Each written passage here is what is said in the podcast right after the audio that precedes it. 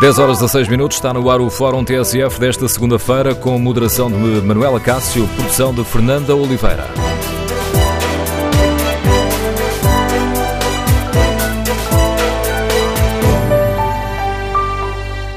Bom dia. No Fórum TSF de hoje, queremos saber que opinião têm os nossos ouvintes. Os políticos devem assumir o desenvolvimento do interior como uma prioridade essencial para o país? As tragédias dos incêndios mostraram-nos o país tantas vezes ignorado, sobretudo por quem vive nas maiores cidades. Por isso, no Fórum TSF, queremos ouvir a sua opinião. O que é preciso fazer para evitar o despovoamento e atrair investimentos para o interior do país. O número de telefone do Fórum é o 808-202-173. 808-202-173. Queremos ouvir a sua opinião, queremos saber o que gostaria que os políticos fizessem para melhorar as condições de vida no interior do país, para que se conseguisse fixar a população e se conseguisse atrair investimento capaz de gerar empregos. Por exemplo, e tal como propõe um estudo feito pelo economista Miguel Cadilho para o Movimento pelo Interior, que conta com o patrocínio do Presidente da República. Faz sentido retirar alguns benefícios fiscais às empresas que estão no litoral e canalizar essas verbas para quem investe no interior? Queremos ouvir a sua opinião. Número de telefone do Fórum 808-202-173. 808-202-173. Basta que se inscreva. Quando for para participar de Viva Voz, nós ligamos para si. Se preferir participar do debate online, pode escrever a sua opinião no Facebook da TSF e na página da TSF na internet. Pode também responder ao inquérito. Perguntamos se faz sentido retirar benefícios fiscais às empresas do litoral e beneficiar quem investe no interior. 68% dos ouvintes que já responderam ao inquérito consideram que sim, que esta proposta faz sentido. Ponto de partida para este Fórum TSF são as propostas do economista Miguel Cadilho para o Movimento pelo Interior, que está a preparar um conjunto de medidas que depois serão propostas ao poder político. O Jornal de Notícias eh, fez ontem manchete com algumas destas eh, propostas. O JN revelou-nos o essencial das propostas relacionadas com a área da economia e que, se quisermos simplificar, propõem um choque fiscal para o interior. Basicamente, Miguel Cadilho analisou a lista de benefícios uh, que já existem, propôs que alguns sejam uh, redirecionados para beneficiar o interior e, e outros que sejam exclusivos do interior para que de facto faça a diferença uma eh, para uma empresa investir no interior e não no litoral.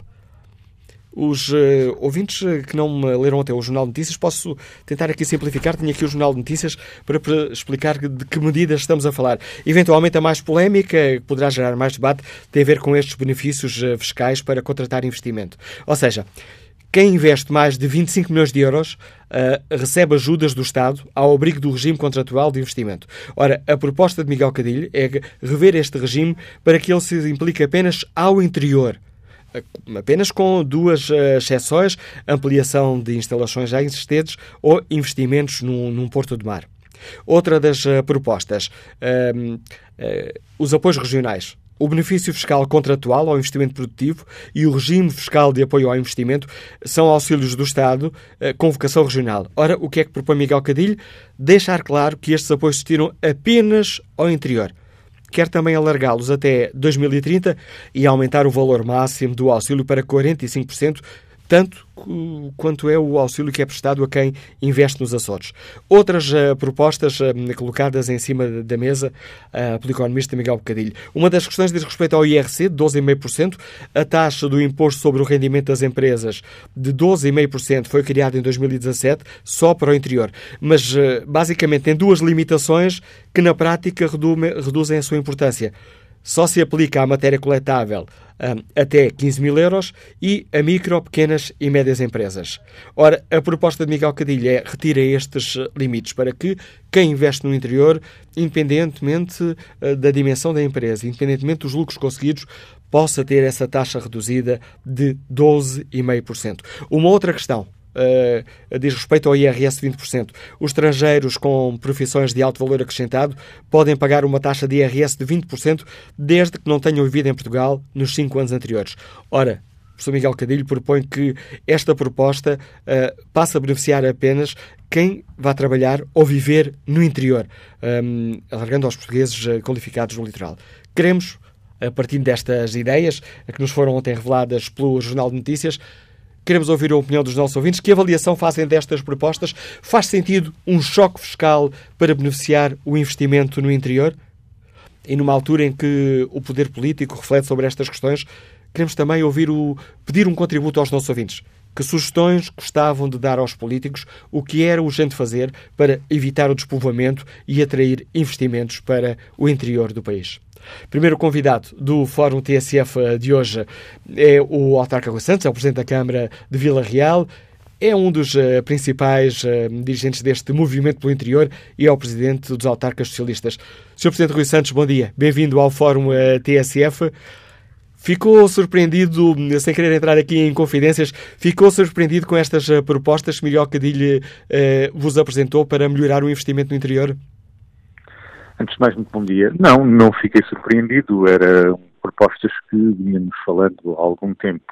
Eh, todas elas seguem um caminho que temos defendido, o caminho da criação de oportunidade de emprego, eh, porque só com emprego há fixação de população e só com a fixação de população podemos alterar eh, esta tendência, a tendência de ter um país claramente desequilibrado, pouco coeso e com uma incidência muito grande no litoral.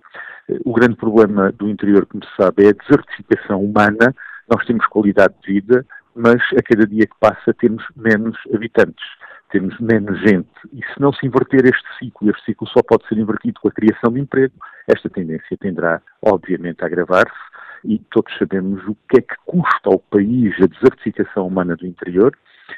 Custou, custa milhares e milhares de euros, custa vidas humanas, custa investimento no litoral, porque houve investimentos que foram feitos no interior e que agora não servem às pessoas, porque elas para sobreviverem, para terem emprego, têm que ir para o litoral e também no litoral a, a vida é mais difícil, exige mais investimentos no litoral para que essas pessoas possam aí viver e este ciclo tem que ser, obviamente, quebrado.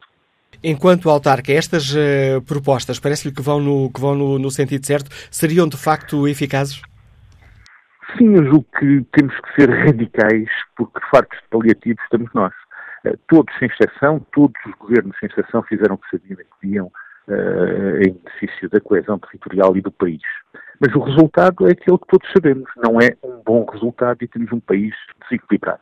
Este tipo de medidas, medidas de âmbito fiscal, associadas a medidas de ocupação uh, do território por parte da Administração Central do Estado, uh, acrescentando ainda medidas na área da educação, o conjunto dessas medidas, meia dúzia de medidas, mas medidas fortes e radicais, podem de facto alterar ou modificar uh, esta tendência.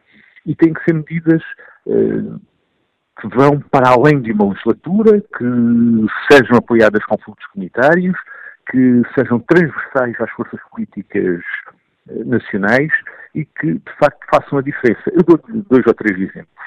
A Guarda Nacional Republicana uh, incide a sua atividade no interior do país, como se sabe, no mundo rural. A sede, o comando da Guarda Nacional Republicana é em Lisboa. Isto faz sentido? O Instituto de Vinhos do Douro, uh, o Instituto de Vinhos Portugal, tem a sua sede em Lisboa, o IVDP. Isto faz sentido? Isto é normal? Isto é razoável? Por exemplo, o ICNF tem a sua sede em Lisboa. Uh, Lisboa não é exatamente um espaço uh, onde o Instituto de Conservação da Natureza uh, tenha uma grande área de intervenção. Porque é que essa infraestrutura não é localizada em Bragança, ou em Vila Real, ou em Mirandela, ou em Chaves, ou no Alentejo? Dou-lhe um outro exemplo. O somatório de todas as instituições de ensino superior no interior do país tem um orçamento inferior, um orçamento de Estado inferior à Universidade de Lisboa. Por que não condicionar, como já foi feito, pelo menos já foi dado esse sinal, o número de cláusulas de alunos de ensino superior nas universidades do litoral e aumentar esse número para as universidades do interior, criando assim emprego e fazendo com que alguns alunos se deslocalizem para o interior do país e por aqui fiquem. Eh, estas medidas, em conjunto com as medidas de âmbito fiscal, medidas que podem criar de facto emprego, serão com certeza bem-vindas e ajudarão a alterar uh, o atual estado de coisas e o atual estado de coisas custa milhares de milhões de euros ao país, custa vidas humanas, cria um país pouco coeso e desequilibrado. Não receia, Sr. Presidente Rui Santos, e retomando aqui estas propostas da, da área da, da economia que foram desenhadas pelo professor Miguel Cadilho, não receia que, eh, tendo em conta que uma boa parte das, das grandes empresas eh, estão situadas na faixa litoral do país, que exista um, uma grande, digamos assim, e simplifica também aqui a nossa conversa, eh, que exista uma grande luta para travar estas propostas, porque basicamente uma parte importante destas propostas significa tirar incentivos ao litoral para os uh, redirecionar para o interior? Olha, nós tivemos uma reunião com, com o Sr. Presidente da República, o Sr. Primeiro-Ministro e também com uh, os parceiros sociais. E todos, sem exceção, foram unânimes no apoio a este movimento e uh, muitas das ideias que temos defendido para o interior. Percebemos que todos, sem exceção, consideram que estas medidas são positivas desde que eh, não abranjam o seu quintal. Eh, tudo isto é muito importante, desde que abranjam o quintal do vizinho. Estamos convencidos que este é um desígnio nacional, que, sem exceção, todos temos que contribuir para que este objetivo da povoação do território seja cumprido. Uh, e, portanto, se as palavras corresponderem a atos, não haverá, com certeza, resistência. Até porque o país não é assim tão largo. Uh, Vila Real está a 80 km ou a 90 km do Porto. O problema é que a nossa faixa litoral concentra praticamente toda a população do país e cada vez isso se irá acentuar. Uh, eu quero acreditar que não haverá tantas resistências assim. O que tem que haver é vontade política e consciencialização dos verdadeiros problemas do país. Obrigado, Sr. Presidente Rui Santos, por ter aceitado o convite para uh, lançar aqui o debate no Fórum TSF. Claro, convidámos também o uh, economista Miguel Cadilho, que por obrigações profissionais não teve disponibilidade para nos explicar aqui de viva voz que propostas uh, avançou. Por isso recorri aqui ao Jornal de Notícias, que ontem fez manchete com estas propostas e nos ajuda a perceber as principais medidas deste choque fiscal para o interior. Ora, escutadas as uh, opiniões, os argumentos do Rui Santos, que integra este movimento pelo interior, é o Presidente da Câmara de Vila Real é o Presidente da Associação Nacional de Autarcas Socialistas. Relanço o convite aos nossos ouvintes para nos ajudarem a refletir sobre esta questão. Uh, que opinião têm? Os políticos devem ou não assumir o desenvolvimento do interior como uma prioridade uh, do país? O que é preciso fazer para evitar o despovoamento que medidas concretas deviam ser tomadas para fixar a povoação, para atrair as empresas, atrair investimento uh, que uh, crie emprego? Queremos ouvir a vossa opinião, as vossas sugestões. O número de telefone do Fórum é 808-202-173, 808-202-173. Horácio Rodrigues é fisioterapeuta, Liga-nos do Porto. Bom dia. Estou muito bom dia. Muito obrigado por esta oportunidade. Eu penso que, acima de tudo, há uma coisa que, que tem que ser dado em conta. Não é retirar uh, vantagens fiscais às, empresas que estão no litoral que, se, que as vai obrigar, de alguma forma, a deslocalizarem-se para o interior. O que eu penso que é muito importante é criar realmente grandes incentivos fiscais para as empresas que também eh, laborem no, no, no, no, interior. E depois é preciso que o, que o Estado eh, promova medidas sérias e significativas de escolarização das pessoas. que criem incentivos aos professores que queiram ir para o interior e não obrigar as pessoas a andarem com ordenados perfeitamente miseráveis e a terem que arranjar casa e deslocalizarem a família. Que crie uh, situações e, e, bons ordenados para os médicos e para os profissionais de saúde que estejam dispostos a irem para, para o interior. Que crie incentivos fiscais às pessoas eh, e diminuir cargas fiscais às pessoas que queiram ir para o interior, nas suas, nomeadamente, até funcionários do Estado. Tudo isso é muito importante. É preciso é criar essas condições.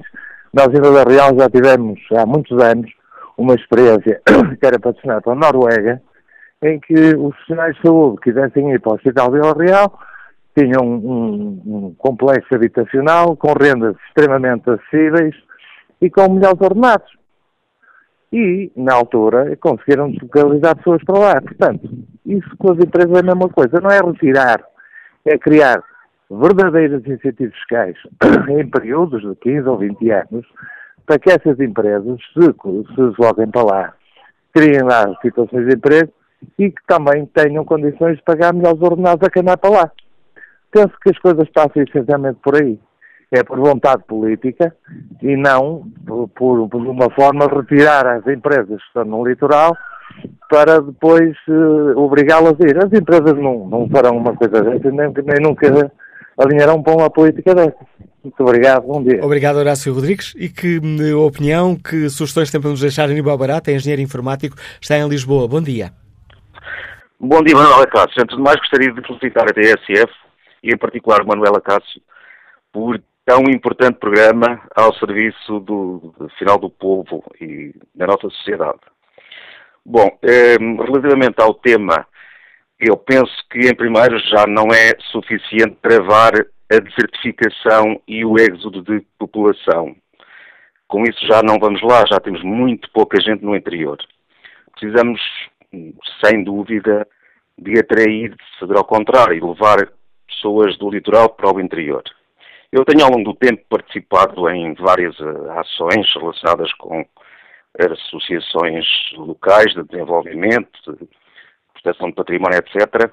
Neste momento estou a coordenar um estudo com outras pessoas para tentarmos perceber eh, razões que levassem pessoas do litoral para o interior, nomeadamente jovens que, que enfim, que tivessem filhos, que, que contribuíssem para o desenvolvimento realmente do interior.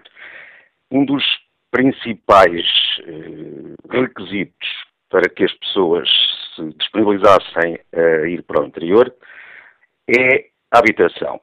A habitação é uma dificuldade sentida por todos em todo o país, mas no interior mais. E porquê? Porque não existe mercado de arrendamento.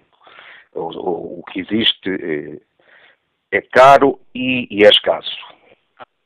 Nós iremos propor que a administração central, regional, local, crie um verdadeiro programa de habitação social para disponibilizar a jovens, sobretudo a jovens casais, que estejam dispostos a ir para o interior. O interior hoje tem condições de vida muito aceitáveis, diria eu, comparado com 30 ou 40 anos atrás.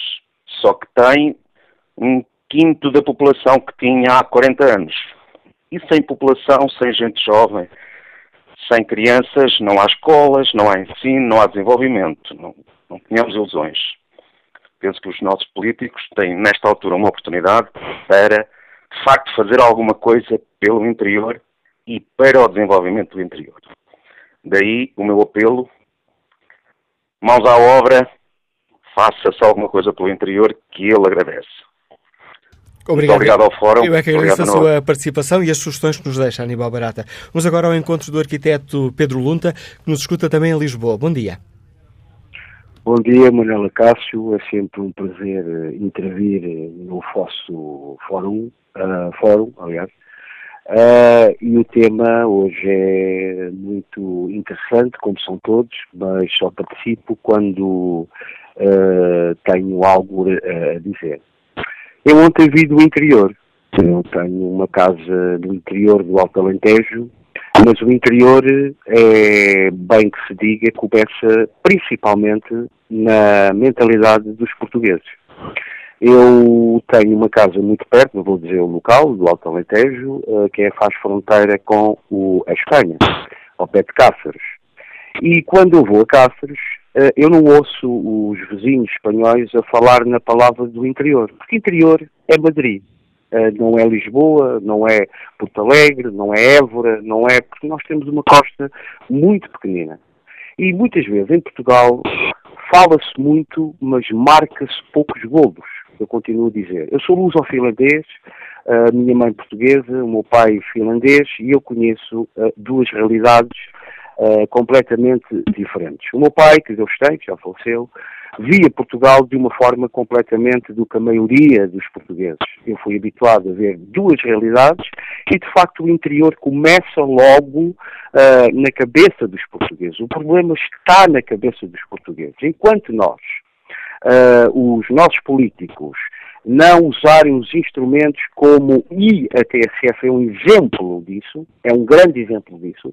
A TSF é uma rádio ao qual eu uh, estou ligado uh, por, por, por amizade de alguns colaboradores que passaram, que foram meus colegas no passado, como radialista, eu também já estive nessa área. E a TSF é um exemplo. O TSF sai do seu ninho, vai à procura da notícia desde de Chaves até Faro, e eu não vejo isso acontecer, por exemplo, com uh, uma televisão estatal, não vejo isso acontecer com uma rádio estatal. Uh, eu vou dar um exemplo, nem vou falar do nome. Nós temos um, por exemplo, um, um, um, um jornal que, que, se chama Portugal em direto da, da, da, da, Antena 1 e que se dá a um horário entre a grafada e a batata, que é entre a uma e as duas da tarde. Ora, isto são horários que não aproximam os portugueses à realidade do interior e, e principalmente do país. Enquanto uh, o, o, o, governo que tem os instrumentos da comunicação social e em vez de injetar do cérebro dos portugueses tanta estupidez de manhã à noite, e desculpa a violência das minhas palavras, há que mostrar em vez das seis da tarde a Dina Aguiar estar no horário que ninguém vê televisão, está tudo no trânsito, deve-se colocar esses instrumentos que é a comunicação social em horários mais nobres para que os portugueses que estão a viver à volta da malha urbana de Lisboa, Portugal, se isto fosse um navio, fazia o pino, atenção, e nós passamos quatro horas do Cacho Dré até às Amoreiras em filas, e toda a gente está radiante. Mas ninguém é capaz de fazer uma viagem sempre a andar de duas horas, o meu de Lisboa ao interior do país, como as pessoas me chamam o interior do país, do Alto Alentejo, e para de, de desfrutar uh, uh, uh, do seu belo Portugal, que é tão lindo, só os estrangeiros é que dão a volta a isto. De tal forma que há uma dinamarquesa e uma dinamarquesa que se instalou no interior do país, numa vila dita chamada Crato, que só se conhece um festival, não é? Mas esquecemos de dizer que esteve lá um presidente da Câmara Municipal que não foi qualquer uh, uh, uh, empreendedor para que essa vila hoje fosse uma joia da coroa do interior do país. Quando eu digo que o interior começa na cabeça de cada um, nós também temos que ver, e o governo tem uma, uma, uma, uma importância junto dos seus eh, líderes locais, para ver o que é que essa gente está a fazer, como presidentes de Câmara. Isto não se passa em Portugal. Vimos algumas pessoas que assambarcam, e eu estou um bocadinho violento porque eu vivo a realidade e conheço muita realidade por perto e como arquiteto e designer que mexe com a vida das pessoas, e hoje em dia a política sobrepõe-se a quem pensa e não se junta a quem pensa. E quando o político estiver num patamar e quem pensa a outro, Portugal nunca vai ser nada no, para, no, no, no, panorama internacional. Porquê? Porque a interioridade de Portugal começa na cabeça de cada um. Agora, também temos que ver que a mentalidade do interior não é a mesma mentalidade do litoral.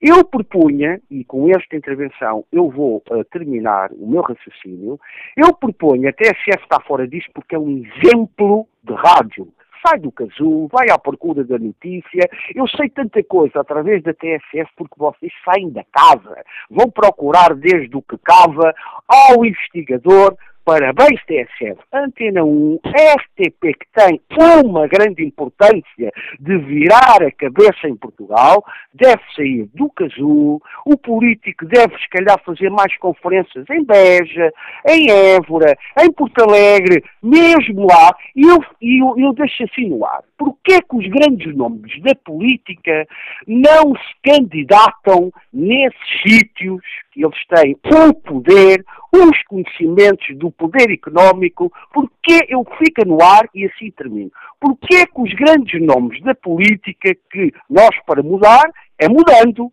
é o caminho faz caminhando e para se fazer a mudança não é por decreto-lei, é mudando, é tirar a, a, cadeira que está do lado esquerdo para a direita, ou da direita para a esquerda. E eu aqui fico no ar. Porquê é que os grandes nomes da política não começam a ir para câmaras do interior que têm o conhecimento e o poder e dão a volta? Fica no ar. Forte abraço, Manela Cássio. Obrigado, arquiteto Pedro Lunta, pelo importante contributo que trouxe também a este fórum ETSF. A comunicação social e informação pode ter também aqui um papel essencial na, hum, debater a questão que hoje colocamos também aqui aos nossos ouvintes, o que é necessário fazer para desenvolver o interior. Bom dia, Sr. Deputado Pedro Filipe Soares. Ele a perguntar do Bloco de Esquerda, pegando aqui nas palavras do arquiteto uh, Pedro Lunta. Porquê é que o Bloco de Esquerda decidiu ir para a região de Leiria fazer jornadas parlamentares? Sr. Tata de Mata Soares, bom dia. Estava a perguntar-lhe, pegando aqui nas palavras do, do, do ouvinte anterior, uh, que disse porque é que os políticos não vão mais uh, para o interior, uh, o facto de o Bloco de Esquerda ter escolhido a região de, de Leiria, falar em Leiria o interior, pode ser um bocadinho absurdo, mas de facto não está na zona mais desenvolvida do, do país. Porquê é que decidiram sair de, de, de Lisboa? Bom dia, Manuela Cássio. Antes de mais, portanto, isto ter um nome comum às vezes gera exatamente estas coisas. Mas fala Pedro Mota Soares do CDS. Peço desculpa. E não Pedro Felipe Soares. Estou? Peço desculpa uh, pelo, meu, uh, pelo, pelo, meu erro. Estava aqui a olhar para um ecrã e devia estar a olhar, uh, a olhar, a olhar para o outro. Então, permita-me, feita a correção, colocar-lhe a pergunta que tinha pensado fazer-lhe, que era que nos explicasse o, a moção que vai levar ao Congresso do CDS sobre o desenvolvimento do interior. Muito obrigado, Manuela Cássio, e parabéns também à, à TSS e ao Fórum por terem escolhido este, este tema. O CDS, como sabe, vai ter congresso a muito breve trecho, e eu e um conjunto de, de outros dirigentes do CDS, a deputada Patrícia Fonseca, o deputado Alva Castelo Branco, um dirigente do CDS, que é o Miguel Moreira da, da Silva, entendemos que era muito importante pensar um bocadinho a lógica do que é que Portugal quer para o seu território, incluindo também aqui no território a dimensão do mar mas na dimensão do território há certamente muitas coisas que nós podemos fazer, muito especialmente no interior do país. Entendemos que o momento para fazer essa reflexão é agora. Eh, Portugal começa a ter agora uma discussão sobre o que quer fazer dos próximos fundos comunitários para lá de 2020, numa altura até em que as verbas da chamada coesão, eh, aquelas verbas que servem exatamente do ponto de vista europeu para diminuir as desigualdades eh, entre um conjunto de, de, de, regiões e em que as verbas da coesão estão um bocadinho postas também em causa, e Portugal terá aqui um trabalho muito relevante para conseguir garantir que se mantém essa lógica da coesão e entendemos que é exatamente o momento também para pensarmos de um ponto de vista um bocadinho mais estrutural, que ocupação é que queremos fazer do interior do país. Isso passará certamente por uma utilização diferente dos fundos comunitários, eh, mas também passa por, eh, por fazermos escolhas do ponto de vista nacional sobre o que é que queremos para o interior do país. Nós sabemos que sempre que falamos eh, relativamente à necessidade de termos um conjunto de medidas fiscais diferentes para o interior do país, que esbarramos muitas vezes com imperativos até que são imperativos constitucionais. E por isso mesmo o que nós propomos é podermos fazer uma reforma fiscal no interior do país que leve até ao limite o princípio da igualdade isto não, eh, não, estou a dizer que nós temos de penalizar mais quem está na região do, do, do, do, litoral, mas certamente que temos de conseguir encontrar aqui um conjunto de regras muito diferenciadoras. Nós percebemos que hoje no interior do país é possível criar algumas zonas de excelência por exemplo, por exemplo, para a criação de novas empresas. Nós devíamos conseguir ter uma espécie de zona franca no interior do país, que fosse a zona mais atrativa no plano europeu para o lançamento de startups, para o lançamento de um conjunto de, eh, de novas eh, empresas que, do ponto de vista até da sua competitividade, podem estar colocadas no interior do país. Sabemos que hoje muitas das empresas ligadas à inovação e ao desenvolvimento não precisam de estar numa, zona litoral para ter acesso, por exemplo, a matérias-primas. Faz sentido podermos pensar aqui em criar um conjunto de zonas francas no interior do país para se poder efetivamente trabalhar também nesta mesma dimensão. E depois há um conjunto de outras matérias que são muito importantes para a ocupação do território do interior rural e a dimensão da agricultura aqui é certamente muito relevante e é muito importante nós pensarmos o que é que queremos do próximo quadro comunitário do ponto de vista da agricultura. Sabemos que existem regras e verbas próprias para a, a dimensão eh, eh, agrícola e é muito importante começarmos desde já a trabalhar sobre esta mesma eh, matéria. Eu acho que hoje até digo infelizmente, há uma percepção nacional um bocadinho diferente sobre o interior do país, e digo infelizmente porque depois das tragédias de 2017 que eh, aconteceram, acho que há uma percepção um bocadinho diferente sobre a importância de se intervir no interior do país, mas acima de tudo para as pessoas também não terem um sentimento de abandono, de que o Estado está muito longe, está muito distante, e é um bocadinho isso também que nós queremos combater. Esta proposta concreta que é feita pelo uh, professor Miguel Cadilha, pedido do Movimento pelo Interior, de propor um choque fiscal, onde numa parte destas medidas são uh, retirados benefícios uh, que hoje são concedidos a empresas que estão no litoral para serem canalizados apenas para empresas do interior, pode ser uma, uma boa proposta para o CDSPP? Pode ser um, uma boa proposta para, para debate? Há uma, há uma parte muito interessante nesta, nesta proposta. Eu acho que eh, nós não devemos colocar aqui uma, uma espécie de, de, de, rivalidade entre o interior e o litoral. Não estou a defender que se retirem um conjunto de benefícios fiscais. O que eu estou a defender é que se possam criar, efetivamente, em zonas do interior do país, zonas que sejam, do ponto de vista fiscal, do ponto de vista da regulamentação, do ponto de vista de acesso até aos próprios mercados, zonas que sejam uma espécie de zonas francas, zonas de excelência para o surgimento até de novas atividades eh, eh, económicas e que, nesse sentido, tenham um regime que seja um regime totalmente diferente do, do resto do, do, do, país. Para nós é muito eh, eh importante também garantir que do ponto de vista constitucional, não se quebram regras, como o princípio da igualdade, mas que esse princípio pode ser levado até ao próprio uh, limite. E por isso mesmo entendemos que esta proposta pode ser uh, interessante, mas para nós fundamental é criar nas zonas do interior do país, ganhando massa crítica até, no caso, no caso em que seja necessário, uh, julgo, conseguindo garantir aqui que há, do ponto de vista até dos municípios, muito provavelmente a capacidade de trabalhar em conjunto, de se poder alavancar estes mesmos investimentos e criar zonas que permitam efetivamente, não só no panorama português, mas no panorama europeu, serem zonas, eh, as zonas mais atrativas da Europa para o lançamento determinadas atividades. E achamos que isso é, é, de facto possível. Alguns até bons exemplos têm vindo a acontecer em Portugal e até gerando emprego qualificado, gerando emprego eh, quer na área dos serviços, quer na área da inovação, quer na área do desenvolvimento, que pode ser emprego qualificado e que também nesse sentido eh, depois ele próprio terá a capacidade de replicar investimentos e de chamar um conjunto de outros investimentos. É isso que nós propomos e defendemos nesta moção. Agradeço ao deputado Pedro Mota Soares, deputado do CDSPP, que vai levar ao próximo Congresso do Partido uma moção sobre o interior, a participação neste debate. Vamos agora ao encontro de Amandio Machado, informático, Liga-nos de Pedrógão Grande. Bom dia. Bom dia. Consegue ouvir-me claramente? Em boas condições, Amandio Machado. Ok, muito bem. Uh, o meu nome é Amandio Machado. Uh, eu integro um dos órgãos autárquicos de Pedrógão Grande uh, e corroboro para já todas as opiniões dos ouvintes. Uh, agradeço também ao Dr. Miguel Cadilha uh, todo este esforço para elaborar este plano, que penso que é bastante positivo. Uh, eu tenho aqui três perspectivas para apresentar. uma delas já, já, já foi bastante debatida ou repetida por alguns dos ouvintes.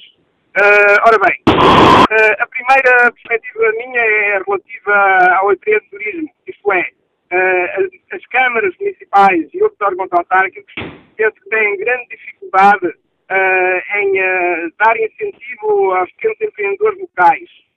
isto é, a autossuficiência das próprias regiões em termos de empreendedorismo não tem, penso eu, a relevância que deveria ter relativamente aos órgãos locais. eu dou um exemplo.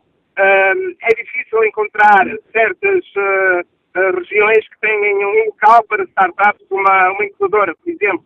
Uh, está a ser, neste momento, por exemplo, uma dificuldade para um movimento do, da, da, sociedade civil, uh, que é um movimento Renascer das Cinzas, por exemplo, em Fragão Grande. Um, não há uma perspectiva da, da parte de, de, de, muitos autarcas neste sentido. Uh, e isto, pronto, ajuda também ao empobrecimento, de uma certa forma. A segunda perspectiva, que tal que já foi debatida, também é a política habitacional. Isto é, não basta pensar em empresas para virem para o interior, é preciso pensar nas famílias que vão trabalhar nessas empresas. E tal como um dos ouvintes referiu, uh, esta política, uh, ou melhor, não existe uma política de arrendamento, não existe uma bolsa de arrendamentos, uh, o que torna muitas vezes difícil as, as famílias poderem mover-se rapidamente, ah, porque as únicas alternativas que encontram, por vezes, são com preços exorbitantes, são mais ou menos iguais, ou às vezes até superiores às grandes cidades. Uh, ora, isto é uma, uma falha que eu penso que é grave. Por último, uh, eu quero referir uh, a falta, a falta, em alguns, em alguns contextos, que pode ser o caso de Dragon Grande, de alguns equipamentos culturais uh, que permitem atrair também as famílias, porque os filhos poderão desenvolver mais. Eu dou um exemplo. A Câmara de, uh, na, na, na, região da Sertã, uh, as escolas associaram-se e conseguiram trazer um polo do, um, do Conservatório de Música de, de, de Leiria, o que atraiu estudantes e pais de Dragão Grande deixaram de seguir o seu, o seu curso escolar em Dragão Grande, mas passaram a ir fazê-lo na Sertã. Uh, portanto, nestes três, uh, nestes três pilares, uh, eu penso que poderá ter um grande incentivo para as famílias verdadeiramente se moverem para o interior, mudarem para o interior, porque é preciso pensar nas famílias ao mesmo tempo, ou eu até diria antes, pensar nas empresas. Obrigado, Amandio Machado, pelo contributo que traz a este fórum TSF. Temos aqui menos de 3 minutos eh, de eh, tempo nesta primeira parte. Vamos escutar Rui Rocha, é economista, é o Presidente da Comissão Política eh, Digital de Leiria do PSD. Bom dia. Bom dia, Manuel Cássio. Mais uma vez, parabéns por este programa e pela possibilidade também de participar e dizer também que fui autarca durante 20 anos, aqui autarca em ancião e, portanto, esta matéria uh, do interior diz muito, uh, aliás, apesar de, como dizia um, um, dos intervenientes há pouco, do que é que é o interior, mas e naquilo que é a designação hoje da baixa densidade, mas dizer que, de facto, parece-me que, apesar de saudar estas medidas, parece-me que o tema não estará bem colocado, porque eu acho que não tem que haver aqui tirar a uns para dar a outros, porque somos o mesmo Portugal, e aquilo que nós reivindicamos aqui nos territórios de baixa densidade há muito tempo é uma diferenciação positiva e de facto dizer-lhe que, infelizmente, eh, é, terá sido esta tragédia dos incêndios florestais do passado ano que terão levado os governantes, e eu quando digo isto, se aqui todos os últimos governos, a olhar para, para o interior. Dizer-lhe que a própria Presidente ou Ex-Presidente ou melhor missão para a evolução do interior, que é preciso dizer que constituem-se equipas e depois pouco se acrescenta, eu, a professora Helena Freitas eh, se demitiu desse cargo dizendo que propunha medidas para os territórios, mas não tinha feedback nem dos ministros ou do primeiro-ministro. E, portanto, aquilo que é, é necessário para os territórios de baixa densidade ou do interior, como quiser, eu diria que são políticas transversais, eh, de aplicação transversal e não continuarmos com medidas verticalizadas dos vários ministérios para o território.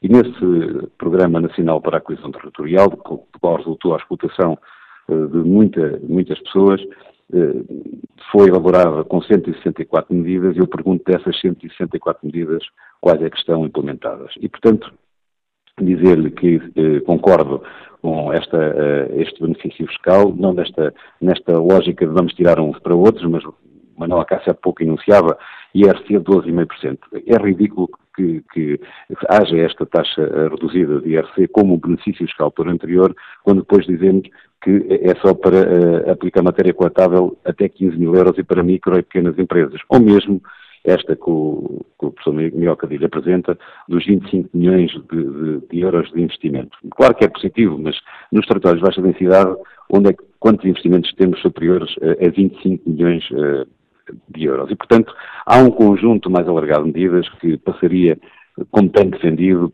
e ainda há pouco foi referenciado, número de alunos por turma, uh, o ensino profissional, uh, será que é, é, é correto ter o um, um, mesmo número mínimo para uma turma uh, do primeiro ciclo ou do ensino profissional na Caixana de Pera, em Pedrógão ou em Ancião do que em Lisboa ou no Porto?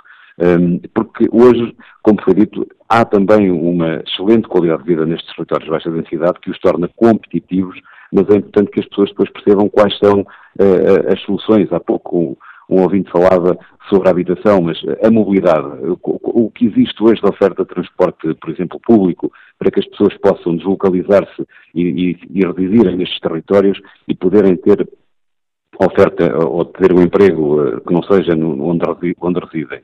Sendo que eu também tenho vindo a defender que, de facto, a, a captação de investimento e de empresas se torne essencial para que as pessoas possam fixar. Mas eu diria, portanto, que é necessário um conjunto de medidas mais alargado, não só esta matéria dos benefícios uh, fiscais, porque de facto, um, como foi dito, uh, as pessoas são cada vez menos, infelizmente Fica... não apenas aqui neste território. E peço desculpa por estar a interromper, mas já ultrapassámos em quase um minuto o tempo que nos estava aqui disponível para a primeira parte do fórum. Fica clara a sua opinião e essas propostas concretas que nos traz. Agradeço ao Presidente da Comissão Política Digital Leiria do PSD, Rui Rocha, a participação neste fórum TSF, que retoma o debate já a seguir ao noticiário.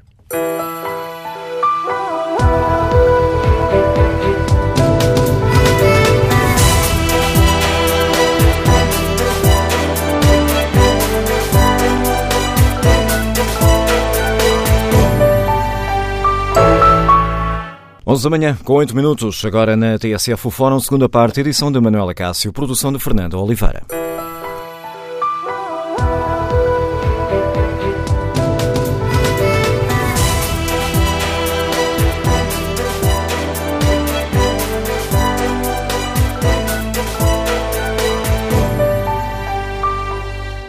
No Fórum TSF tentamos uh, conferir a opinião dos nossos ouvintes. Os políticos devem ou não assumir o desenvolvimento interior como uma prioridade do país o que é necessário fazer para evitar o despovoamento, para chamar gente ao interior do país, para trazer investimentos uh, para as zonas mais despovoadas. Queremos ouvir a opinião dos nossos ouvintes. Na página da TSF na internet, no inquérito que, que fazemos, perguntamos se faz sentido retirar benefícios fiscais às empresas do litoral e beneficiar quem investe no interior. 67% dos ouvintes que já uh, responderam ao inquérito consideram que sim, esta é uma medida que faz sentido. E o ponto de partida para este fórum que hoje fazemos são as propostas do Movimento pelo Interior, no caso da economia, propostas coordenadas por Miguel Cadilho, que basicamente propõe um choque fiscal para o interior com uma discriminação positiva Uh, do interior, uh, pedindo-se, por exemplo, que uh, sejam retirados alguns benefícios fiscais que atualmente são atribuídos a empresas que estão no litoral, passando a canalizar essas verbas para quem investe no interior. Bom dia, Sr. Presidente Luís Vitorino, é o Presidente da Câmara de Marvão. Um, como é que olha para estas, para estas propostas? É necessário um choque fiscal para, para desenvolver o interior? Em primeiro lugar, dar os parabéns à TSF e ao Manuela Castro por este programa e por estar a promover este debate sobre o interior. Uh, concordo especialmente com todas as medidas que têm sido uh, anunciadas pelo Dr. Miguel Cadilho. É preciso um choque fiscal para o interior. É importante criar medidas para, uh, para as empresas aqui se fixaram, mas também é preciso a Administração Central olhar para o interior de outra forma.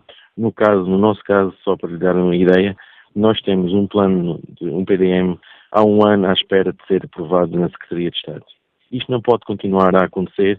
Estas, estes são estrangulamentos que causam o afastamento dos empresários e das empresas no interior do país. Este PDM está há um ano para ser aprovado está ano para ser aprovado na Secretaria de Estado uh, e isto implica a, a construção de um hotel ou não a viabilidade de um hotel ou não. O campo de golfe está abandonado há cerca de há mais de uma década foi comprado por um, um grupo de empresários e, e, está dependente do PDM para ser viabilizado um hotel. E estas coisas não podem continuar a acontecer. Os empresários querem vir para o interior, mas a Administração Central continua a estrangular uh, a possibilidade dessas, de fixar empresas no interior do país. Era isto que eu queria dar a conhecer aqui ao fórum para as pessoas perceberem. Há empresários e há vontades de pessoas a investir no interior tem é que se olhar de outra forma para que as pessoas sejam acarinhadas e que uh, se fixem no interior. Esse, o, o Poder Central não está a dar ao interior a importância que, uh, que eu merece? Não. O Poder Central não tem a percepção de quem vive no interior e como é que as coisas funcionam no interior do país. Uh, há muita gente, há muita boa vontade de fazer projetos, há muitos projetos turísticos, projetos em várias áreas no interior do país, não só no Alentejo, como em todo o país, em todo o interior, e essas pessoas precisam de ser acarinhadas, precisam ter incentivos, os fundos comunitários precisam que sejam uh, diferenciados, sejam majorados, uh, mais majorados, uh, uma política fiscal para o interior, por exemplo, só aqui na, na zona de fronteiriça, os empresários combustíveis sofrem um grande problema com isto. Os, os os combustíveis em Espanha estão 20 cêntimos ou 25 cêntimos mais baratos do que, na, do que em Portugal. Está a haver a dificuldade destes empresários ao longo da fronteira com a questão dos combustíveis. Não resistem à, à concorrência.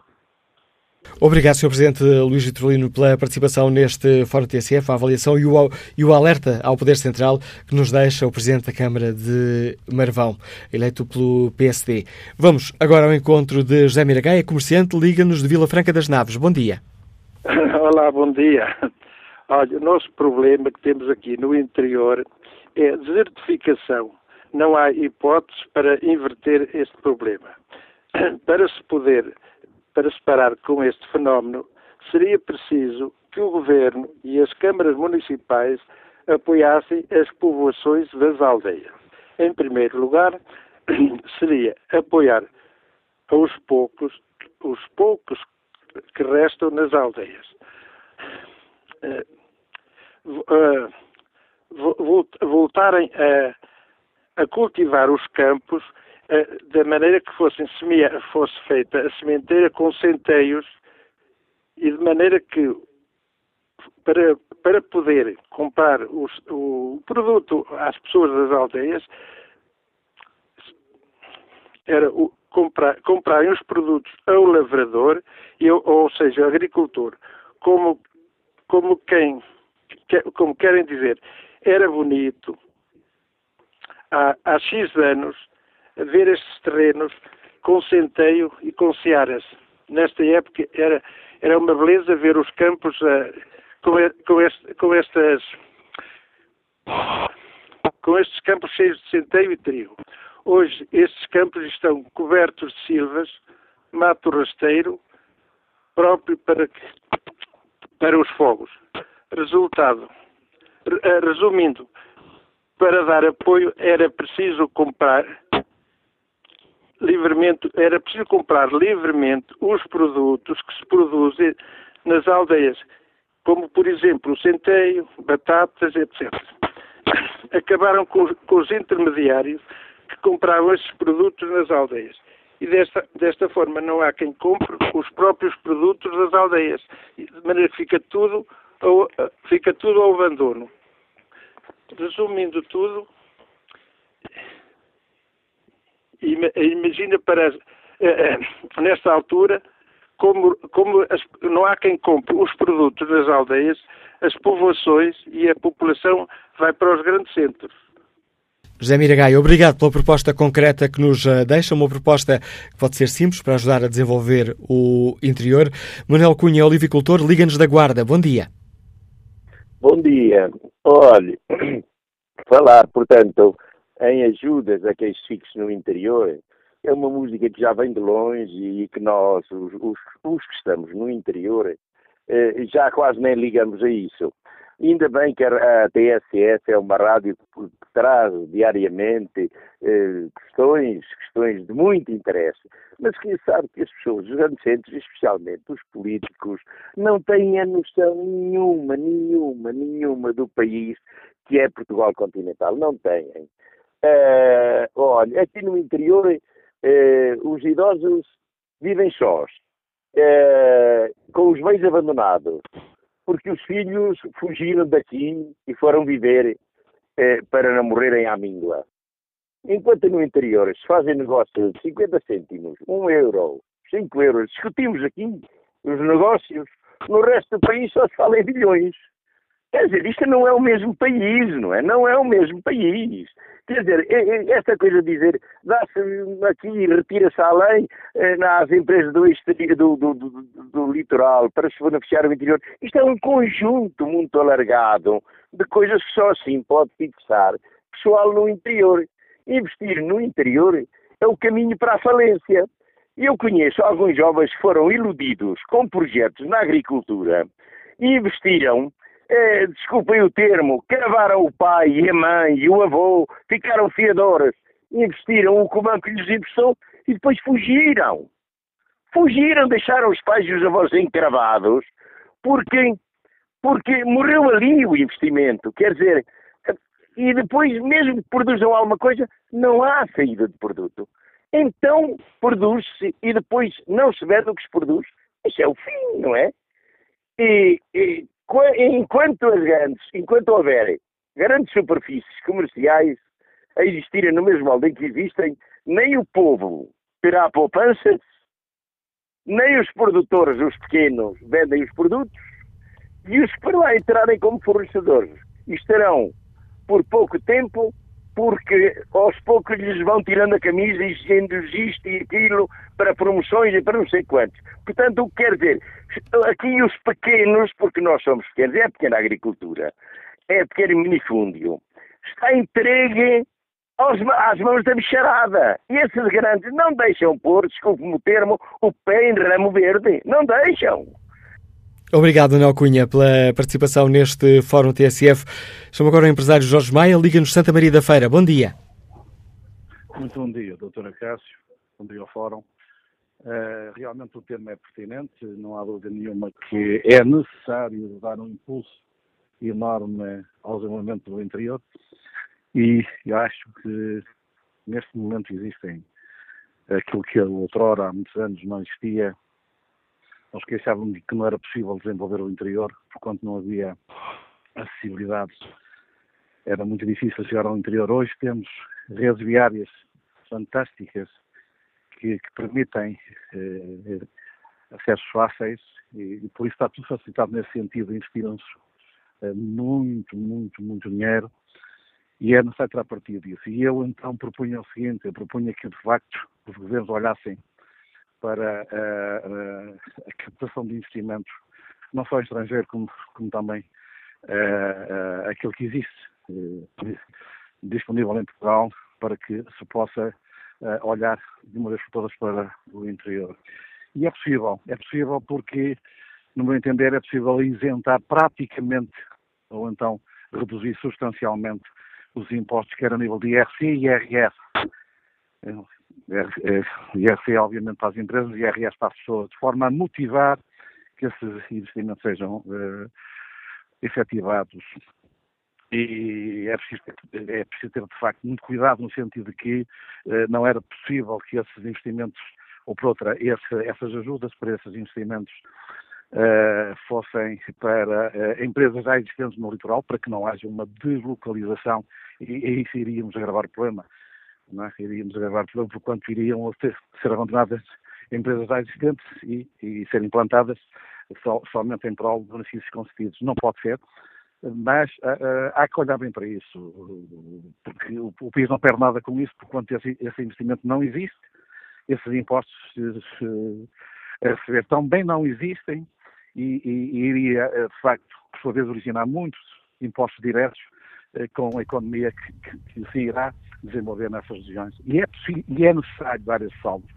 Andamos há muito ano a falar nisso, mas é necessário é necessário dar esse salto e isso penso que é possível através dessa via. É isso que eu tenho a dizer ao Fórum. Muito, muito bom dia, Jorge. Bom dia, Jorge Maia. Obrigado pela, pela participação neste debate. Volto a olhar aqui a página da TSF na internet, ver como está o inquérito que fazemos aos nossos ouvintes. Perguntamos se faz sentido retirar benefícios fiscais às empresas do litoral e beneficiar quem investe no interior. 75% dos ouvintes uh, que já responderam ao inquérito consideram que sim, faz sentido avançar com esta medida. Bom dia, Sr. Deputado António Costa e Silva, bem-vindo ao Fórum TSF, é vice-presidente da bancada parlamentar do PSD. Gostava por, de começar por perguntar que, que, avaliação faz desta proposta concreta um, que foi desenhada pelo professor Miguel Cadilha, pedido do Movimento pelo Interior. Parece-lhe que é um bom ponto de partida para um debate sobre o desenvolvimento do interior? Olá, muito bom dia. Antes de mais, cumprimentá-lo a si todos os ouvintes do Fórum TSF e dizer que é um prazer participar neste debate e, e participar precisamente nesta, nesta discussão. Dar aqui uma, uma, nota prévia de curiosidade. Eu próprio sou eleito por Évora, portanto, sou eleito por um uh, distrito, um círculo eleitoral do, do interior. Bem, uh, as propostas que, que estão a ser apresentadas merecem efetivamente uma discussão muito séria eh, porque eh, são de pessoas eh, válidas, muito válidas da nossa sociedade e que têm ideias também muito importantes sobre aquilo que são os problemas do interior, da desertificação, daquilo que são as principais problemáticas relacionadas com os territórios de baixa densidade. mas eu queria deixar aqui dois ou três comentários que me parecem, que me parecem importantes. na minha perspectiva, há muito ou há muitas medidas que este governo tem implementado que têm eh, prejudicado claramente o interior, portanto, que vão eh, contrariamente àquilo que é o discurso do governo no sentido de incentivar os territórios de baixa densidade, de incentivar ou tentar eh, eliminar esta dicotomia que nós temos interior, entre o interior e o litoral. Aliás, eu próprio, e se calhar a minha geração, foi educada politicamente e não só dentro desta discussão, da discussão da dicotomia interior-litoral. Portanto, eu já, eh, já estou quase com 50 anos e lembro-me desde sempre a existência desta discussão. Mas a questão central que se coloca tem a ver com eh, algumas eh, lógicas erradas deste governo e atendidas em concreto. Não são sinais, são medidas. Repare-se bem, nós estamos precisamente na aplicação dos fundos comunitários. Agora estamos numa fase em que se fala da reprogramação. Este governo continua a anunciar utilizando verbas das regiões de convergência, portanto, dos territórios de baixa densidade, territórios do interior e não só, eh, pretende utilizar verbas para financiar, por exemplo, o metro de Lisboa. Eh, pretende utilizar verbas para financiar eh, a obra de Cascais, ou seja, a obra do, do, da, da, ferrovia de Cascais. Ou seja, os investimentos são de facto importantes nesse território, mas utilizar verbas da convergência dos fundos da convergência parece uma lógica errada, um sinal errado, uma política errada. Outro aspecto concreto relacionado com os fundos, que são decisivos para implementar políticas públicas para os territórios do interior e de baixa densidade, tem a ver, por exemplo, com este centralismo que tem sido crescente, nomeadamente na decisão da aplicação dos fundos comunitários. É, hoje em dia, um aviso de concurso para sair tem que ser decidido pelo Governo, mas já não é decidido pelos gestores regionais. Portanto, qualquer decisão chega a demorar seis meses. Antes demorava um, um, dia. E o antes era há três anos atrás. Mas há aqui outros aspectos que me parecem importantes. Repare bem, uma das principais ou das primeiras medidas que o Governo arranjou para arrecadar impostos foi precisamente aumentar o ISP, portanto, o Imposto sobre os Produtos Petrolíferos, que tem um efeito nefasto nas regiões do interior. Por dois motivos. Por um lado, porque os vizinhos espanhóis têm preços de combustíveis mais baratos, ou seja, ainda ficam mais baratos. Com este aumento do ISP, ainda ficam mais baratos. Portanto, perdemos competitividade no interior. E a grave é que as empresas do interior têm que se deslocar muito mais para comercializar para o litoral. Ou seja, têm que gastar muito mais naquilo que é um custo determinante nas empresas. Portanto, estas políticas são medidas em concretas do governo, não são só sinais negativos, como são medidas eh, contraditórias daquilo que é o discurso do governo. E repare só, não há muito tempo, portanto, há três anos atrás, nós tínhamos uma lógica para os territórios de baixa densidade, uma lógica que incentivava a excelência nos territórios de baixa densidade. Por exemplo, aqui na região Alentejo, nós defendemos eh, de uma forma acérrima que eh, havia dois valores essenciais naquilo que era a Estratégia Regional de Especialização Inteligente, que foi aprovada por unanimidade no Conselho da Região, onde estão representados, por exemplo, os autarcas e todas as instituições regionais. Eh, essa lógica assentava em dois princípios, em dois valores, que era a excelência ambiental e a excelência territorial, patrimonial territorial. E essa é uma grande valia que a região Alentejo tem e é reconhecida por todos. E associada a isso estão a excelência seus, eh, da qualidade dos seus produtos, endógenos, os queijos, o enchido, o mel, o pão, tudo que é produto regional de grande qualidade e é reconhecido como grande valor no mercado, a gastronomia, o património, a cultura, eh, o ambiente, o turismo, etc, etc, são valores que o território tem que merecem ser aprofundados. Mas associado a isso havia já um conjunto de apostas em infraestruturas científicas e tecnológicas, nomeadamente incubadoras do Parque de Ciência e Tecnologia do Alentejo, eh, nomeadamente no conjunto de infraestruturas ligadas às incubadoras da Associação Nacional dos Jovens Empresários. Portanto, um conjunto de investimentos estruturantes ao nível das infraestruturas científicas que pretendiam promover a transferência de tecnologia. Se associarmos isto tudo as energias fotovoltaicas, concentração solar, o regadio em Alqueva e as apostas que estavam a ser feitas na transformação dos produtos serem efetuadas na região, isso sim era um bom princípio e uma boa medida e uma lógica concreta de apostar no território. O que é que nós tivemos a partir daí? Nós tivemos um vazio completo por parte deste governo. E essa é uma questão que eu deixo ao auditório que, que, que o faça refletir sobre aquilo que era uma lógica de intervenção, uma lógica de aplicação de fundos, uma lógica de olhar para o território e uma lógica agora que existe é meramente centralista, que está nas mãos do governo, tudo são medidas para o interior. Agradeço ao deputado António Costa e Silva para, eh, em nome do PST, fazer aqui a avaliação da questão que hoje eh, debatemos, o desenvolvimento do interior, aqui com uma eh, crítica à forma como o Governo tem gerido este dossiê, nomeadamente a aplicação de algumas verbas eh, comunitárias que acabam por ser eh, aplicadas eh, em Lisboa ou em Cascais ou nas zonas uh, mais desenvolvidas do país. Olha aqui o debate online, João Sal Marcos pergunta quantos médicos com incentivos foram trabalhar para o interior? Alguma vez as empresas irão investir no interior com benefícios quase irrelevantes e com custos acrescidos, por exemplo, das antigas SCUT? Primeiro, tem que se perceber o país onde vivemos, depois, tomar medidas. Luísa Carvalhais uh, participa no debate com esta opinião, uh, com este exemplo concreto. A minha filha termina este ano o quinto e último ano do seu curso superior numa universidade em Viseu. Sacrifícios, muitos. Ajudas, zero. Bolsas, transportes, alojamento, para já não falar do facto de estar obrigada a viajar pelo IP3, que continua a ser uma estrada sinistra. Adérito, Adérito Chopin é empregado do CDT, Liga-nos Macedo Cavaleiros. Bom dia. Bom dia, Dr. Manela Cássio. Já quase se pode perguntar à saúde. bom dia a si, bom dia ao Fórum. Se as palavras bonitas desenvolvessem o interior, desde 74 que o interior era a zona mais desenvolvida do país. Uh, mas isto não vai lá com palavrinhas bonitas e simpáticas que nós estamos habituados a este governo e aos governos anteriores, a todos os governos que este país tem tido, uh, acontece sempre, sempre, sempre, sempre a mesma coisa. Mais cedo ou mais tarde, vem sempre à baila a conversa do interior, a conversa da igualdade, a conversa do país a duas velocidades. Uh, fazem-se estudos, fazem-se grupos de trabalho, lançam-se propagandas, vêm os ministros e quando a gente acorda desse transe, ficou tudo igual ou pior. Uh, Agora fala-se que tem que ser através do incentivo às empresas e da, da, da, da majoração nos, nos impostos, etc, etc, etc.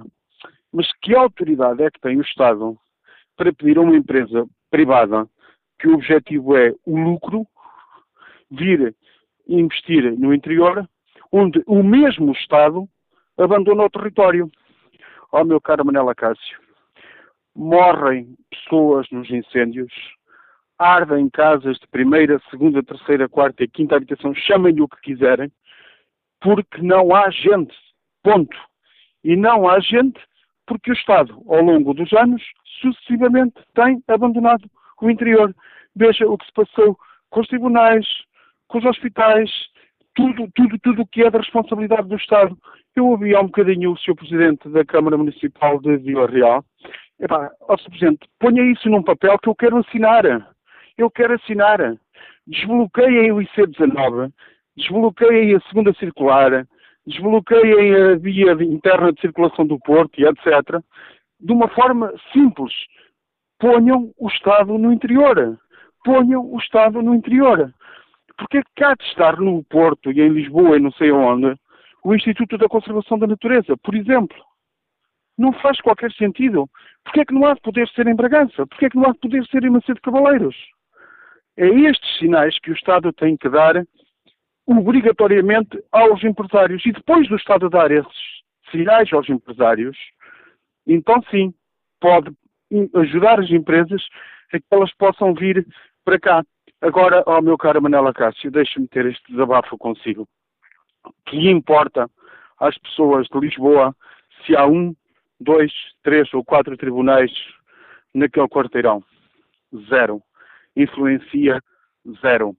Num território de pouquíssima baixa densidade como é a nossa, de cada vez que o Estado abandona o território, quer seja com tribunal, quer seja com serviço médico, quer seja com aquilo que for, é um sinal que nos diz a nós e aos outros: deixam os braços, não vale a pena, vão-se embora. Isso aí é um parque jurássico com algumas pessoas.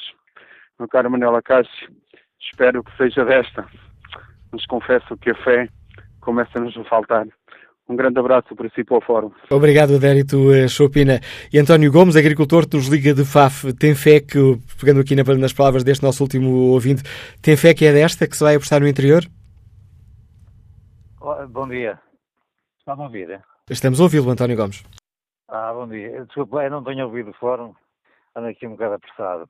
Eu não sou propriamente um agricultor, eu tenho-me dedicado, porque mudei de Guimarães para Fácil, precisamente para me dedicar um pouco mais à agricultura, que eu acredito que é o futuro.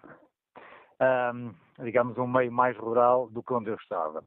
Aquilo que eu noto, efetivamente, neste, neste meio é que está tudo uh, desorganizado, abandonado e, digamos, há uma geração que está, que, digamos, estão as últimas gerações de pessoas a tratar das coisas e cujos filhos, na sua grande maioria, são todos imigrados. Ou seja, não, não, só há uma solução que eu vejo nestas paragens, que é das pessoas imigrarem. De resto está tudo completamente desapoiado.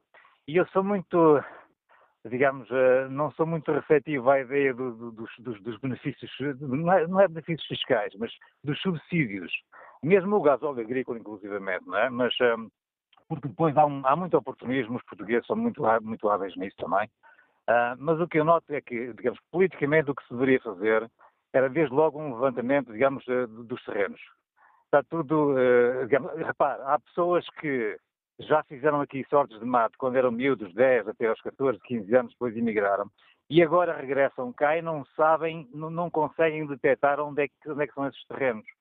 E por isso depois, que os caminhos estão abandonados, as câmaras não limpam os caminhos, e depois é impossível, praticamente, é, é, é, é, muito difícil para as pessoas depois irem, mesmo que, mesmo que saibam onde são os terrenos, já isso é muito difícil, e depois limpá-los, etc. Isso, isso depois leva ao problema dos incêndios que tivemos ano passado. Mas eh, eu queria, eu, eu eh, só li o cabeçalho da notícia do, do, do, do, estudo apresentado pelo Miguel Carinho, mas eu não sei se esta medida estará, estará lá, mas eu, o, o, que eu acho que deveriam fazer politicamente, para as pessoas que moram, quanto mais a interior as pessoas moram, eh, nomeadamente dos centros do, dos próprios conselhos, por exemplo, o IMI deveria ser proporcional à distância em que as pessoas moram desse, desse centro, porque cada vez que uma pessoa tem que se deslocar uh, à Câmara Municipal, ao Tribunal, etc., quer dizer, tudo fica mais caro. E, quer dizer, pronto, era essa medida que eu gostaria de acrescentar, interessante. Obrigado, António Gomes. Vamos agora ao encontro de João Ramos, é deputado do Partido Comunista Português. Bom dia, Sr. Deputado, bem-vindo ao Fórum eh, TSF. Como é que olha para estas propostas que servem aqui de ponto de partida para o debate que hoje fazemos no Fórum? Um, propostas do movimento pelo interior, desenhadas pelo economista Miguel Cadilho, e que na prática defende um choque fiscal com uma discriminação positiva do interior. É um bom começo de conversa, Sr. Deputado? Uh, bom dia, uh, muito obrigado pelo convite para participar. Uh, bem, nós, relativamente àquilo que é as necessidades do, do interior, desde logo entendemos que para que haja mais pessoas e mais atividade no interior, é preciso que o Estado não abandone o interior. O Estado não pode ser o primeiro a abandonar e isso aconteceu com a retirada de eh, serviços públicos, com a extinção de juntas de freguesia, encerramento de postos da GNR, eh, postos de, de, de correio eh, e, e, por isso eh, uma das primeiras medidas para resolver este problema é repor eh, serviços públicos onde, onde eles foram retirados. Há aqui um conjunto de medidas que são apontadas, nomeadamente esta questão que está a colocar, mas vale a pena lembrar que uh, é preciso ver no pormenor o que, o, que, o que estará em cima da mesa, porque na verdade é preciso fazer investimento e disponibilizar meios para que, uh, para que uh, haja pessoas no interior e para promover o desenvolvimento do interior. Porque essa promoção de desenvolvimento tem custos, nós sabemos, mas não ter pessoas no interior também tem custos. Basta ver o que se passou o ano passado, quando foram os incêndios, e a proporção que eles tiveram, aquilo que é o ordenamento florestal, também derivado do facto de não haver eh, pessoas no interior do país. Por isso, ter lá as pessoas terá custos, ter os serviços terá custos, mas não os ter também tem custos muito grandes, não só no interior, também no litoral, com aquilo que é a, a, a concentração uh, populacional. Mas, uh, quer dizer, agora, às vezes surgem assim umas uh, personalidades que colocam um conjunto de medidas, basta, basta, vale a pena lembrar que algumas destas pessoas que colocam medidas tiveram em governos que foram responsáveis pelo abandono do interior e tudo foram as suas opções políticas foi de abandono do interior e por isso nós temos que ter aqui algumas medidas de, uh, também de, de, de, organizarmos o país de outra forma, de apoiar a agricultura, a pequena agricultura, a agricultura familiar tem que ser apoiada. Neste momento, em Portugal, cerca de, até se usar este número, cerca de 20% dos agricultores recebem 80% das ajudas. O, o, grande grosso das ajudas vem para a, a grande propriedade do sul do, do país. É preciso apoiar essa agricultura familiar, mas também um modelo que temos vindo a desenvolver de de, de, distribuição alimentar a quem os produtores vendem, uh, baseada na grande distribuição, uh, ela domina aquilo que é o comércio e os, mais de 70% daquilo que é o negócio uh, da distribuição está na mão do, dos grandes grupos económicos que uh, os pequenos uh, produtores e por isso não há o estímulo do, da, da, venda local e dos circuitos curtos de comercialização e isso também é preciso ser, também é preciso ser, uh, ser feito. Uh, e por isso há aqui um conjunto de medidas, quer de apoio a quem está nos territórios, uh, quer também da permanência do Estado nos, nos territórios, assumindo que há custos para que isso, para que isso aconteça, uh, e, no fundo é também uma inversão de, de um conjunto de políticas que têm vindo a ser tomadas e que levaram isto. Isto não é natural. A, a concentração da, da, das populações, as, as, cidades de grande dimensão, normalmente de muito grande dimensão, normalmente estão associadas a países subdesenvolvidos. Nos países subdesenvolvidos desenvolvidos, de grande pobreza, é que há uma tendência maior para a população se concentrar nos, no, no, no, em, grandes, em grandes cidades. E por isso também é preciso fazer esse, esse processo de, de, de, melhor distribuição da riqueza que é produzida no país, porque aquilo que nós sabemos é que muitas vezes, e quem vive no interior sabe isso, e eu vivo no interior, muitas das pessoas abandonam as suas localidades não é porque não queiram lá estar, não é porque não gostam de lá estar, é porque não têm condições uh, de lá ter uma vida digna e de criar uh, os seus filhos, nomeadamente tendo, ter empregos uh, justamente remunerados. E, e, e, por isso é, é, também esse processo que é preciso fazer de uma melhor distribuição da riqueza que é produzida no nosso país isso também ajudará certamente a resolver este problema. Obrigado, Sr. Deputado João Ramos, por explicar aos nossos ouvintes o ponto de vista do Partido Comunista Português sobre esta questão. Volto aqui a espreitar o debate online. Salvador Louro participa com esta opinião. Quando há muitos anos acabaram com a junta de colonização interna, fiquei estupefacto. É que começar algo neste país é difícil, mas acabar é facílimo. Pior, não conseguiram substituir por nada. Pior ainda, andaram a fazer teses de mestrado, a falar mal desse projeto, mas foram incapazes de fazer algo melhor ou apenas algo. Efetivamente, vivemos no país dos estudos, projetos que ficam nas gavetas dos ministros e boas intenções, e assim gastam-se milhares. Há soluções para tudo, falta é vontade de quem decide. Temos duas estradas grátis em Lisboa e arredores que custam milhares, milhares aos cofres do Estado, a Crilho e C19. Mas no interior, cobramos fortunas por estradas em péssimo estado a qualquer um que lá passe. Vamos agora ao encontro uh, do líder parlamentar do uh, Bloco de Esquerda, Pedro Felipe Soares. Sr. Deputado, bom dia. Bem-vindo a este Fórum TSF. Bom dia. O Bloco de Esquerda decidiu fazer as jornadas uh, parlamentares uh, um, distantes da capital. É, de certa forma, um reconhecimento que, por vezes, o poder político está demasiado distante do país? Bom dia. Em primeiro lugar, é a convicção que nós temos de que os deputados e as deputadas devem estar junto das pessoas para perceber dos seus problemas, das dificuldades que encontram nas suas vidas, no dia a dia, no cotidiano e percebermos dessas experiências como podemos ajudar a construir um país melhor. No caso concreto destas jornadas parlamentares, escolhemos o distrito de Leiria o que é um distrito que tem demonstrado, como nós vimos no último verão, ser eh, a ilustração de muitas vezes um Estado que não está presente onde e como deveria estar.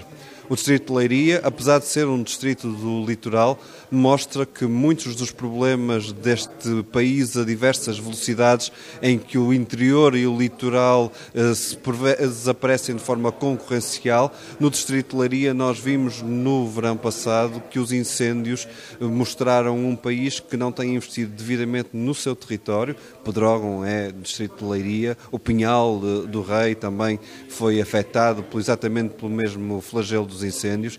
E aqui, nestas jornadas parlamentares, nós queremos olhar para essa realidade e para como construirmos, de facto, alternativas a um modelo de desenvolvimento que tem eh, deixado tantas partes do país ficar para trás.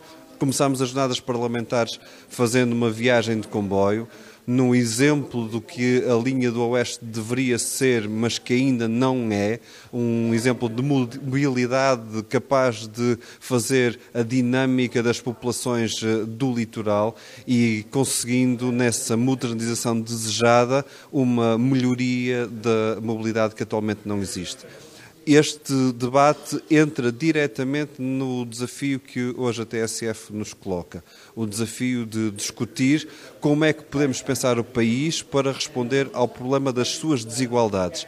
E no debate da ferrovia, que nós colocamos em cima da mesa através desta visita da linha do Oeste, nós discutimos também os investimentos estratégicos do país.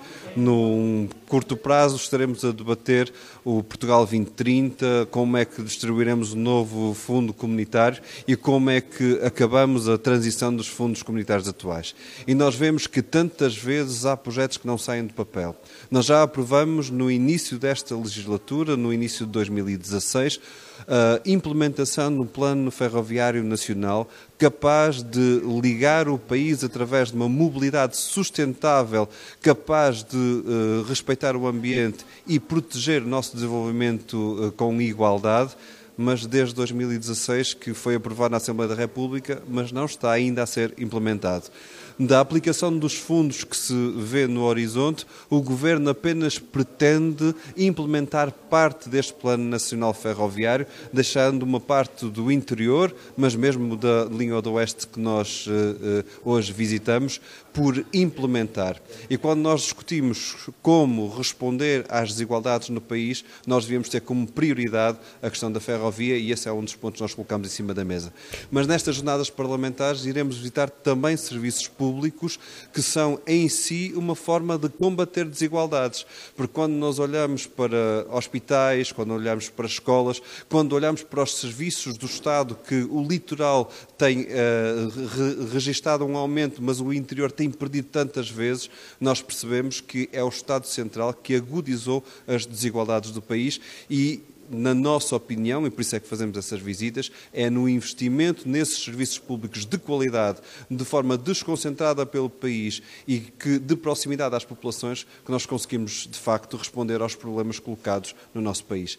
As este... nossas parlamentares têm, portanto, e interrompeu, peço desculpa por interromper, pensei que tinha terminado já essa parte do seu raciocínio e ia perguntar-lhe, porque o ponto de partida hoje para este Fórum TSF são as propostas uh, feitas uh, pelo estudo elaborado pelo economista Miguel Cadilho para o movimento pelo interior, onde defende um choque fiscal, fiscal para o interior com uma discriminação positiva das empresas que uh, se querem instalar ou que já estão ou que se querem instalar no interior. Parece-lhe que é uma boa proposta para o início de conversa sobre o desenvolvimento do interior?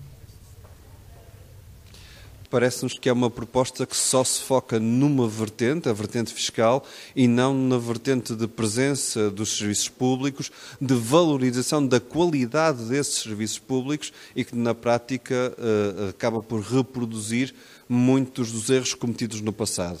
A fixação das populações faz-se pelo emprego, mas faz-se também pela garantia que quando precisam de uma escola, quando precisam de aceder a um hospital, quando precisam de aceder a um serviço de finanças, aos correios, não têm depois que, os entraves do, distância, do distanciamento a esses serviços públicos. E isso é o que acontece muitas das vezes no interior. E por isso nós temos uma pescadinha de rabo na boca em que se diz que por não haver população se retira serviços públicos e não havendo população esses serviços públicos desaparecem. Mas uh, o facto desses serviços públicos não existirem também é por si só um fator de fuga da população. A existência de um regime fiscal mais favorável para o interior já foi defendido pelo Bloco de Esquerda no passado. Não é para nós uma novidade. O que nós sempre dissemos, e eu creio que este é o ponto onde devemos nos centrar, é que deve existir uma preocupação não meramente fiscal, porque muitas das vezes não chega eh, aos fins que nós tínhamos uh, proposto como objetivo, deve existir também uma valorização do interior através de modelos de desenvolvimento de mobilidade mobilidade, modelos de desenvolvimento de serviços públicos, modelos de desenvolvimento de investigação até no interior, que garantam essa fixação das pessoas, dos seus empregos e dos seus direitos. Obrigado, Sr. Deputado Pedro Filipe Soares, líder parlamentar do uh, Bloco de Esquerda, ajudando-nos também aqui a refletir sobre o que é necessário fazer para desenvolver o interior. O diretor Álvaro Amar é o Presidente da Câmara Municipal da Guarda, Presidente Autarcas Social-Democratas um, e integra, é um dos principais animadores deste movimento pelo, pelo interior. Imagino que subscreva sem reservas este apelo a um choque fiscal para hum, beneficiar os empresários que apostam no interior. Olha, muito bom dia, muito obrigado. Eu tenho uma dupla felicidade e de estar uh, envolvido neste grande combate pelo interior. Eu já publiquei um livro há 20 anos a que dei justamente esse título.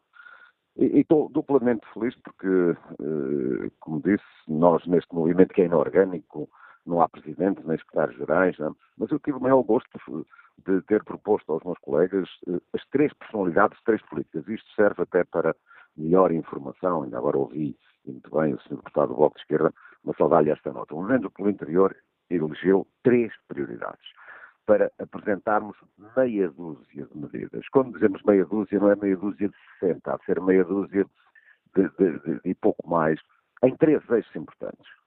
A questão fiscal, e este movimento pediu ao Dr. Miguel Cadilho, que em boa hora empresta o seu, a sua uh, solidez de pensamento estratégico nesta matéria e noutras, mas nesta matéria fiscal, para coordenar, estudar e fazer essas propostas. É o que está a ser feito. Não há nenhuma decisão de quais vão ser uh, as medidas no domínio fiscal que vão ser apresentadas publicamente na Conferência Nacional sob o alto patrocínio do Sr. Presidente da República em mais junho. Depois, uma segunda, um segundo eixo é do, justamente da ocupação do Estado no território. Nós achamos no movimento que deve haver mais Estado no território, mas não é para criar mais serviços do Estado, eh, é para desconcentrar para os territórios de baixa densidade, porque hoje, de norte a sul, nós falamos dia a dia, hora a hora, não precisamos das direções gerais dos institutos estarem sempre a Lisboa. Já ouvimos no fórum bons exemplos que, por absurdo, nos dias de hoje estão em Lisboa. Podem estar de norte a sul, nesses territórios de baixa densidade. Por isso, mais Estado no território, mas repito, que para os críticos disto não venham dizer que nós agora queremos aumentar a despesa pública por mais serviços do Estado. Nada disso. É, naturalmente, tornar o país mais equilibrado, com o Estado a ter aqui um papel muito importante. E para o ter muito importante, não é apenas na, eh, nas duas áreas do Presidente, em particular em Lisboa. Terceiro eixo, política educativa. Já há, de resto, bons sinais, porque se tem lido nestes últimos dias, já ficamos muito contentes, já andamos a dizer isto há algum tempo, de poder haver a possibilidade em cursos altissimamente reconhecidos em termos técnicos e científicos, em universidades e politécnicos do, do interior, poderem aí ter a possibilidade de ter mais alunos. E isto não é, e eu queria deixar muito claro, duas notas. Primeiro, eu sei, já ouvi aqui choros e lamentos, e com toda a razão, já ouvi aqui dizer que já fizemos diagnósticos outros, e com toda a razão. Chegou a hora. E a hora é de um desafio, não para este governo. Eu quero deixar isto muito, muito claro. O desafio é para este governo, que é quem está a governar o país, naturalmente, mas é para todos os responsáveis políticos. E por isso é que começamos por pedir o alto patrocínio do Sr. Presidente da República, justamente porque esta é uma causa nacional. E muitos de nós andamos há 20 ou 30 anos a dizer isso e a chamar a atenção para isso, para o problema da fixação das pessoas para o problema dos estímulos à criação de emprego. Os empresários sabem fazer contas. De facto, se houver esse tal choque fiscal, como se lhe chama, com medidas, e vou usar a palavra, eh, quer do Dr. Miguel Cadilho, que coordena essa parte, quer do Dr. Jorge Coelho, que, que convidei, que convidámos para coordenar uh, as políticas de ocupação do território, quer o professor Pedro Ortiz, da Política Educativa, nessa primeira uh, encontro, primeira reunião e outra uh, seguirá nos próximos dias, eh, nas próximas duas semanas, vamos ter uma outra reunião, eu, eu anuncio já no dia 9 de março, uh, uh, em Viseu, tal como no dia 13 vamos ter outra conferência na Covilhã, porque queremos também ouvir o país. Para além destas personalidades que estão a estudar e que, repito, emprestam a este movimento e ao país a sua capacidade indiscutivelmente reconhecida, dão um crédito muito grande a esse pacote de medidas, essas meia dúzia de medidas que apresentaremos publicamente, por isso é bom estarmos a discutir estas, mas vamos discutir também as dos outros dois eixos, mas na política fiscal, eh, eu já ouvi aqui que já houve experiências disso e sem grande sucesso. É verdade, mas era de uma política fiscal eh, digressiva. Bom, uma, uma, empresa vai para o interior, desconta-se-lhe 5 ou 10% no, no IRC. Não deu resultados. O que nós queremos é uma política, e segundo as palavras destes nossos eh, eh amigos que, que, que, que estão a trabalhar nisso, é preciso medidas radicais. É essa a expressão. E radicais porque, de uma vez por todas, neste desafio nacional, repito, nós queremos, uh, uh, isto é um desafio que é transversal à sociedade, e transversal ao aspecto político.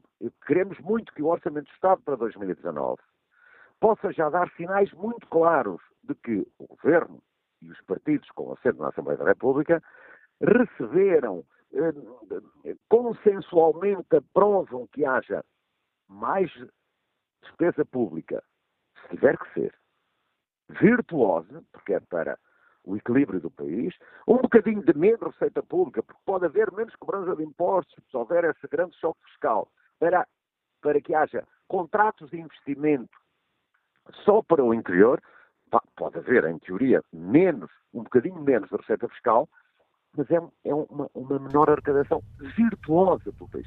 E todos os responsáveis políticos têm que ter isto em conta, e o nosso desejo, a nossa esperança é que, de uma vez por todas, e eu quero deixar isso sublinhado, este movimento inorgânico, que ninguém manda em ninguém, eu espero que é um movimento que, eh, eh, no limite, estejamos cá, a população portuguesa, porque o, o, o, povoar o interior, fixar pessoas no interior, estimular investimento no interior, eu sei que é tudo lugares comuns que andamos anos a dizer. É verdade. Mas se isto não aconteceu, é porque as políticas públicas falharam. E obrigado, Dr. Álvaro Mar. Peço desculpa por estar aqui a interromper já nessa fase final do seu uh, raciocínio. Agradeço a sua participação. Foi importante também escutá-lo. Estamos já muito, muito perto do fim deste Fórum TSF. Tenho ainda mais uh, dois convidados em linha. Gostava ainda de os tentar escutar. Bom dia, Sr. Deputada Hortense Martins. Obrigado pela sua participação neste, neste debate. Que avaliação faz o Partido Socialista destas propostas do Movimento por Interior, estas que vão ser conhecidas, nomeadamente esta necessidade de um choque fiscal para desenvolver o interior. Parece-vos um bom início de conversa?